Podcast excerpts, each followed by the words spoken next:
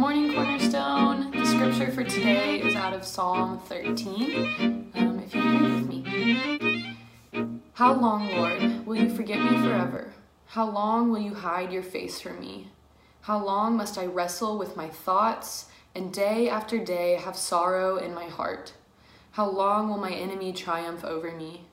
Look on me and answer, Lord my God. Give light to my eyes, or I will sleep in death, and my enemy will say, I have overcome him, and my foes will rejoice when I fall. But I trust in your unfailing love. My heart rejoices in your salvation. I will sing the Lord's praise, for he has been good to me. Let's pray. Jesus, as we enter into Advent this week, um, I pray that you would fill us with hope um, that you would renew our spirits and give us strength, that we um, may become more steadfast um, and firm in our foundation that is you. Um, Lord, encourage us as a church, um, as Cornerstone, as the body of Christ. Um, may we join together with one purpose to love and serve you. be with us. We love you. Amen. Bye, Cornerstone. hey, friends, it's John Odom coming into your living room from my living room. I hope that you've had a great uh, Thanksgiving weekend. In the spring of 1983, the band uh, U2, a little band out of you know Ireland, released their third studio album, which was called War, and it featured one of their most enduring songs, which is Sunday Bloody Sunday. And the song was written from the perspective of someone who endured what uh, people in Northern Ireland called the Troubles. And the Troubles was this nearly three decade long low level war between those who wanted Northern Ireland to be part of the United Kingdom and those who wanted Northern Ireland to be part of a united uh, Irish island.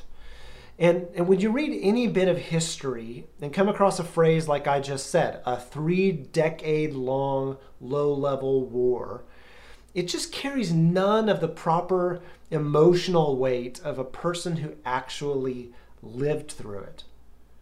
And just imagine living through the daily and weekly and monthly and yearly pressure of being under the, the threat of violence. This is actually how many people, even in our world today, uh, experience reality, experience normal, enduring difficulties and hardships that we just can't possibly relate to. For many of us, the angst and the frustration of living under COVID is the closest that we can actually come to relating to feel this kind of chronic, ongoing pressure and toll on a person's heart and mind and soul and friendships and all of those things. The song uh, by U2, Sunday Bloody Sunday, focuses on a particular Sunday in January of 1972 when British soldiers uh, shot and killed 26 unarmed civilians who were running away from the soldiers at the time. And you can begin to feel the emotional resonance of the song if you imagine it happening on the streets of our city or happening uh, among people, uh, boys and girls that you know. The opening line of the song says, I can't believe the news today. I can't close my eyes and make it go away when there's news in our country of yet another school shooting or an episode of violence or, or an episode of like of continued racial injustice or human tragedy, you'll see this line pop up in folks' Twitter feed along with the next one that just says, How long? How long must we sing this song? It's a way of saying, how long do we have to endure tragedy and pain and grief over those who died needlessly? How long? These two words, how long, are cursed in frustration in cancer wards and in cell blocks and in labor camps and in brothels. They're moaned by those who are trying to get pregnant and longing for their loved one to come home those who are, are grieved to see the person they love, or maybe even themselves with an ongoing struggle with mental illness, mental health. It's, it's words that are echoed by those who are distressed between uh, in that gap between how the church is and how the church should be, or those who are just heartbroken over the gap between the world as it is in chaos and disarray and the world as it should be with God's uh, carnation, uh, God's creational design and intent. These words, how long, represent the anguish and the longing of the human heart for justice and wholeness and equity and peace, rising from the depths of anger and impatience and idealism of those who feel like they have waited long enough. These two words, how long, are among the most visceral, primal, and ancient prayers that one can pray. David prays it numerous times. Uh, beginning in, in the early Psalms, he reflects on his own inner turmoil, praying, My soul is in deep anguish. How long, Lord? How long? He prayed it of his own relationship with God. How long, Lord, will you forget me forever? He prayed it in his frustration with enduring social wrongs. How long, Lord, will you merely look on and tolerate the intolerable? David prayed it in grief that God's enemies appear to be winning. How long will the enemy mock you, God? David prayed it as he felt ignored by God. How long will your anger smolder against the prayers of your people? The prophet Jeremiah prayed it over land that had been ravaged by war and famine. Prayed, How long will land lie parched and grass be withered? The prophet Habakkuk prayed it How long, Lord, must I call for help, but you don't listen? Hear the honesty and the agitation in his prayer. How long must I cry out to you violence, but you do not save? The prophet Daniel prayed it, longing for God's promises to be fulfilled. How long will it be before astonishing things are fulfilled? The prophet Zechariah prayed for it, eager for an end to Judah's exile. How long will you withhold mercy from Jerusalem and from the towns of Judah? And then at the very end of the book of Revelation, the martyrs around the throne of God pray it. How long, sovereign Lord, holy and true, until you judge the inhabitants of the earth and avenge our blood? How long? It's one of the most honest and most common prayers in all of human history. How long, Lord? How long? Uh, today marks the beginning of the Christian season of Advent, which is historically a period of repentance and recentering and returning to a focus on the person of Jesus Christ in anticipation of the celebration of his coming. We hear the words of, of John the Baptist a voice crying in the wilderness, Make ready the way for the Lord. It's a, it's a time of repentance. In Advent, perhaps more than any other Christian season, marks for us, highlights the already and not yet tension of the Christian experience. On the one hand, God has already done so much for us. We remember in Advent with joy and gratitude Christ's first coming. We celebrate what he's already done. And so, to, to help us do this, we read the prophets to help us imaginatively put on the shoes of those people who lived before Christ's birth in Bethlehem. And we anchor ourselves in the present with reminders of God's faithfulness and patience in the past. Isaiah, Isaiah said, Therefore, the Lord himself will give us a sign. The virgin will conceive and will give birth to a son. You'll call him Emmanuel, which means God has come to live with us. Elsewhere, through the prophet Isaiah, God said, For to us a child is born, to us a son is given, and the government will be on his shoulders.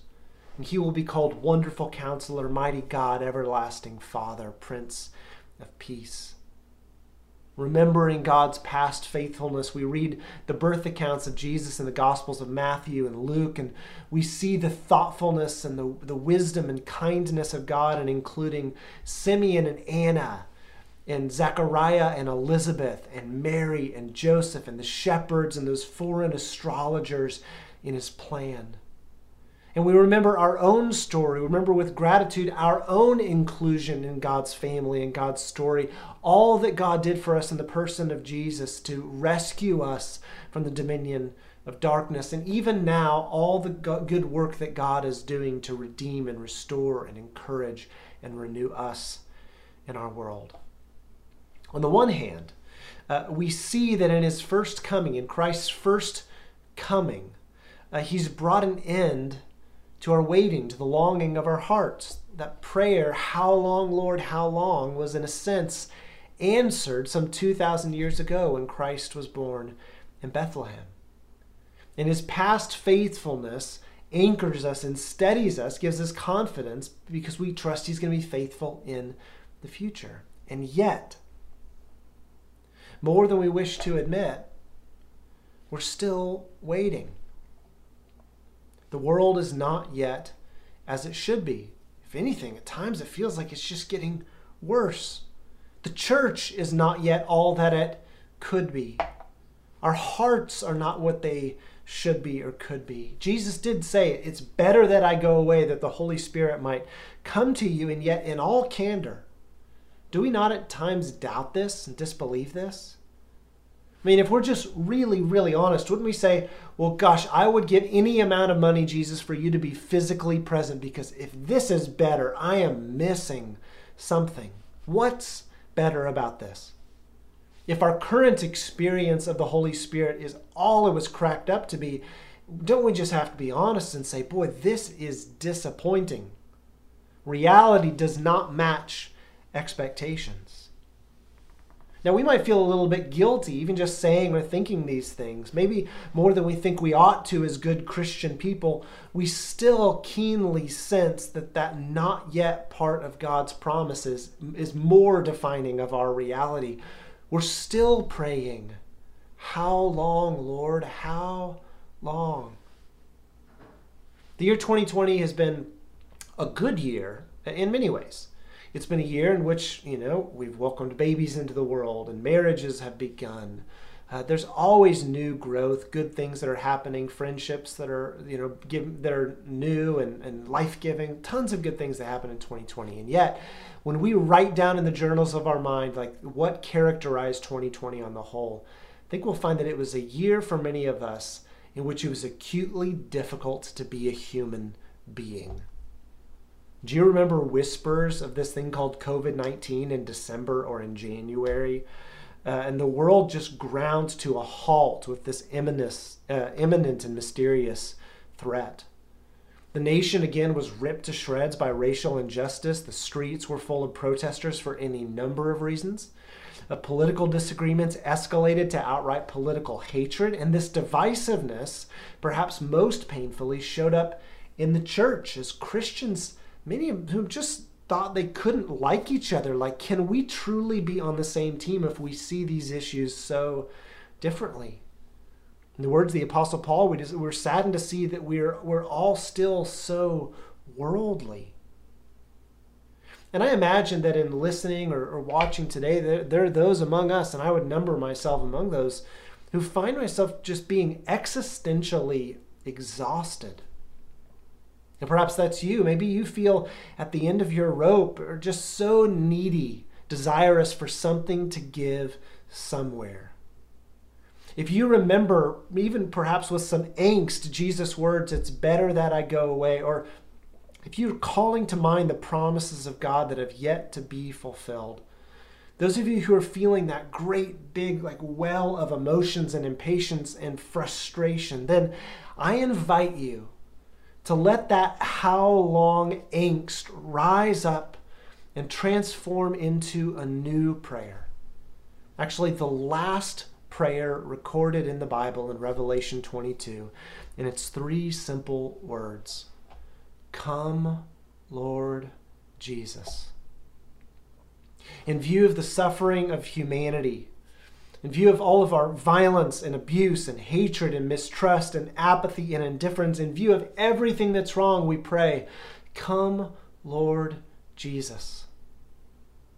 In view of God's great and many promises in Christ Jesus, and in view of all that God has yet to do but has promised to do, we pray, Come, Lord Jesus. I would just urge you to take that great big bundle of emotions, that complicated bundle of emotions and longings, and invest them into this simple request these three words. Three things about this prayer Come, Lord Jesus. First, the prayer come is a request for presence. Uh, if Jesus said it's better that he go away that the Spirit might come, then it's a request, please increase your presence in my life. In that way, it, it's a it's an Advent prayer. Advent's just about his coming. It's it comes say like, please establish your home in me. It's uh, by nature a humble prayer because it recognizes that the stuff that I most need is outside of me. Therefore, it's a humbling prayer. It's saying, I'm insufficient on my own. Therefore, would you come? Would you bless me? Would you grace me with more of your presence, greater awareness of your presence in my life? Second thing is this prayer uh, requests the coming of the Lord. Come, Lord. We're not asking in this three word prayer for some vaguely religious therapeutic sensation. We're asking for the one who sits at the right hand of the Father to establish a beachhead of the kingdom in our hearts. We're asking him to rule and set to rights the chaos and the disorder within. Therefore, it's, it's a prayer of submission, it's a prayer of invitation, of acknowledging who is and isn't fit to be king in our lives. It's not us. And in that way, it's a, it's a dangerous prayer. It's a prayer that's inviting a kind of positive spiritual warfare in our own hearts. It's a consequential prayer. It's a potentially life altering prayer. You perhaps heard people talk about this a ton when you were a kid. Yes, you've invited Jesus to be your Savior, but have you invited Him to be your Lord? I think for all its simplicity, that's a poignant question. In praying, Come, Lord, we're inviting Him to establish His reign and His rule in the core of our being. And the third thing about this prayer is that it's recognizing Jesus as this Lord. Jesus, the one who would stomp on the head of the serpent. Jesus, the one who the prophets expected. Jesus, the one born through Mary the one who preached the Sermon on the Mount, the one who touched the lepers and healed the sick, the one who, who shooed away the, the accusers of the adulterous woman, the one who corrected the religious elite, the one who suffered on our behalf as an enemy of the empire, the one who hung between criminals, the one who died and was buried, the one who rose again and ascended to rule at the right hand of the Father over all the cosmos, the one who has promised in his time to come again to restore and renew all things. Come, Lord Jesus. Come, Lord Jesus. I give you these three words, or Scripture has given us these three words as a cathartic release of pressure and as an earnest request just from the soil of our hearts to God. Come, Lord Jesus. Increase your presence in my life and also hasten the day of your coming when our faith is finally made sight. And I just invite you to keep these three words, Come, Lord Jesus, as a prayer in your back pocket as you go throughout your day. Keep it with you. May it be on your breath as you begin and end your day excuse me, as you begin and end your day, as you experience frustrations and disappointments, as you read scripture and receive communion and share a meal, just pray, Come, Lord Jesus. Would you just join me in these moments? In everything that I'm thinking and feeling, in my ups and my downs, and my loneliness and my friendships, come, Lord Jesus, would you establish your rule and your reign? In the next few weeks, uh, Come Lord Jesus is going to kind of narrate our sermon conversations in the season of Advent. And in the next few weeks, as we get closer to the celebration of Christ's first coming, I'm going to share in my weekly uh, messages reminders of the good news of all that God is going to do when Christ returns the second time. Some of these may pique your interest and you'll have to wait to see what they mean, but the renewal of place, the restoration of presence, the resurrection of the dead, the recovery of peace. And as we go through these weeks, I'm going to be sharing prayers that you can pray as we wait, as we continue to pray. How long? And I share all of this, these bookended prayers of how long and come, Lord Jesus, in the hope that we can validate and name our, those how long frustrations and angst and channel them into request, a request for more of God's presence in our lives and in our world, confident that He hears us when we ask. And by reminding us of all that He promises to do when He returns, I just want to encourage and anchor our hearts in hope. That even when things aren't all rosy, when things aren't merry and bright, things are not currently okay, we remind ourselves that they will be. Though they are not now, they will be, and all things in the fullness of time will be made right. So, on the one hand, we pray, How long? And as we wait, we pray, Come, Lord Jesus. Just a second ago, we sang that song, uh, Come, Lord Jesus. A few months ago, our staff was together, and I encouraged our staff to begin naming things that we're specifically asking God for.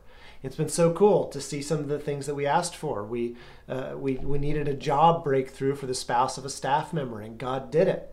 We began praying for a, a building because our, our time was running out, and I'm going to be excited to share news about that in a couple of weeks. But we began to just pray for God to do specific stuff. And Ben Kilgore, one of the things he mentioned was for some a fresh spirit of songwriting. It wasn't the next week. Our staff was together before a worship gathering and having just a time of prayer and worship. And one of us, just in our prayers, just muttered the words, Come, Lord Jesus.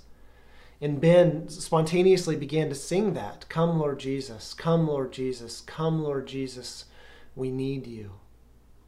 And in the coming weeks, that song matured and, and turned into the thing that we just sang together. And we're going to be able to share that with our church uh, on streaming platforms and stuff like that in the coming weeks. But it represents this most innocent plea of our hearts, this request for his presence, coming from a place of how long frustration. And I would just urge you as we go through this Advent season uh, to not get sucked into the consumerism of it all, to not, maybe your schedule is going to be slowed down as a result of our COVID world. But I would invite you to, carve out space to make this your earnest prayer to the Lord. Lord, would you come? Would you increase your presence in my life? Come, Lord Jesus, increase your presence in my in my thoughts and my emotions, in my physical body, Increase your presence in my family. Whatever it is that you need to ask for, I would give you these prayers as a, as a script, as a tool, as a way of engaging in conversation with the Lord. There may be many things on your mind or your heart today. Maybe you feel more the prayer of how long frustration and it's not yet matured into the come Lord request for presence. But wherever you are today, I would just invite you to make space to engage in conversation with the Lord who loves you at the end of all of our worship gatherings, we, we gather for communion. We remember all that God was willing to do in Jesus to rescue us. How he'd even take the cross, public humiliation and shame, so that we would be dignified. Isolation and alienation, so that we, we might be brought into a place of belonging and inclusion. He allowed himself uh, to be embarrassed before all so that we could be given this deep sense of worth. I just want to remind you today that God loves you that even now at the right hand of the Father, Jesus is praying for you. And so, whatever worries you, whatever bothers you, whatever you're afraid to let go of, you can trust Him with that. Let's pray together. Jesus, even today, our, our physical absence from one another in the church is a reminder that our, our world is off and more than we wish it were true, our, our, our sense, our awareness of absence from you, Lord Jesus, is a sign of our frustration that the world is not yet what it will be when you return. And so I, I pray these prayers, on the one hand, Lord, in frustration, how long until you come and fulfill your promises? How long until you right wrongs? How long until we don't have to look through glass dimly anymore?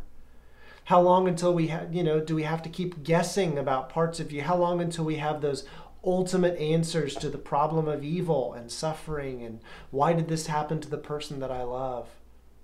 How long, Lord, until you establish justice on the earth? And yet, even as we wait, Lord, as the Psalm 13 ends, we just confess that we trust you. We trust that you are guiding creation toward, it, toward its consummation. We trust that you are good, good, good, even when things feel very, very bad. And as we wait, we trust even what you said that it's better that you go away. And we ask that you'd increase your presence in our life, in our church, in our families. We pray, Come, Lord Jesus.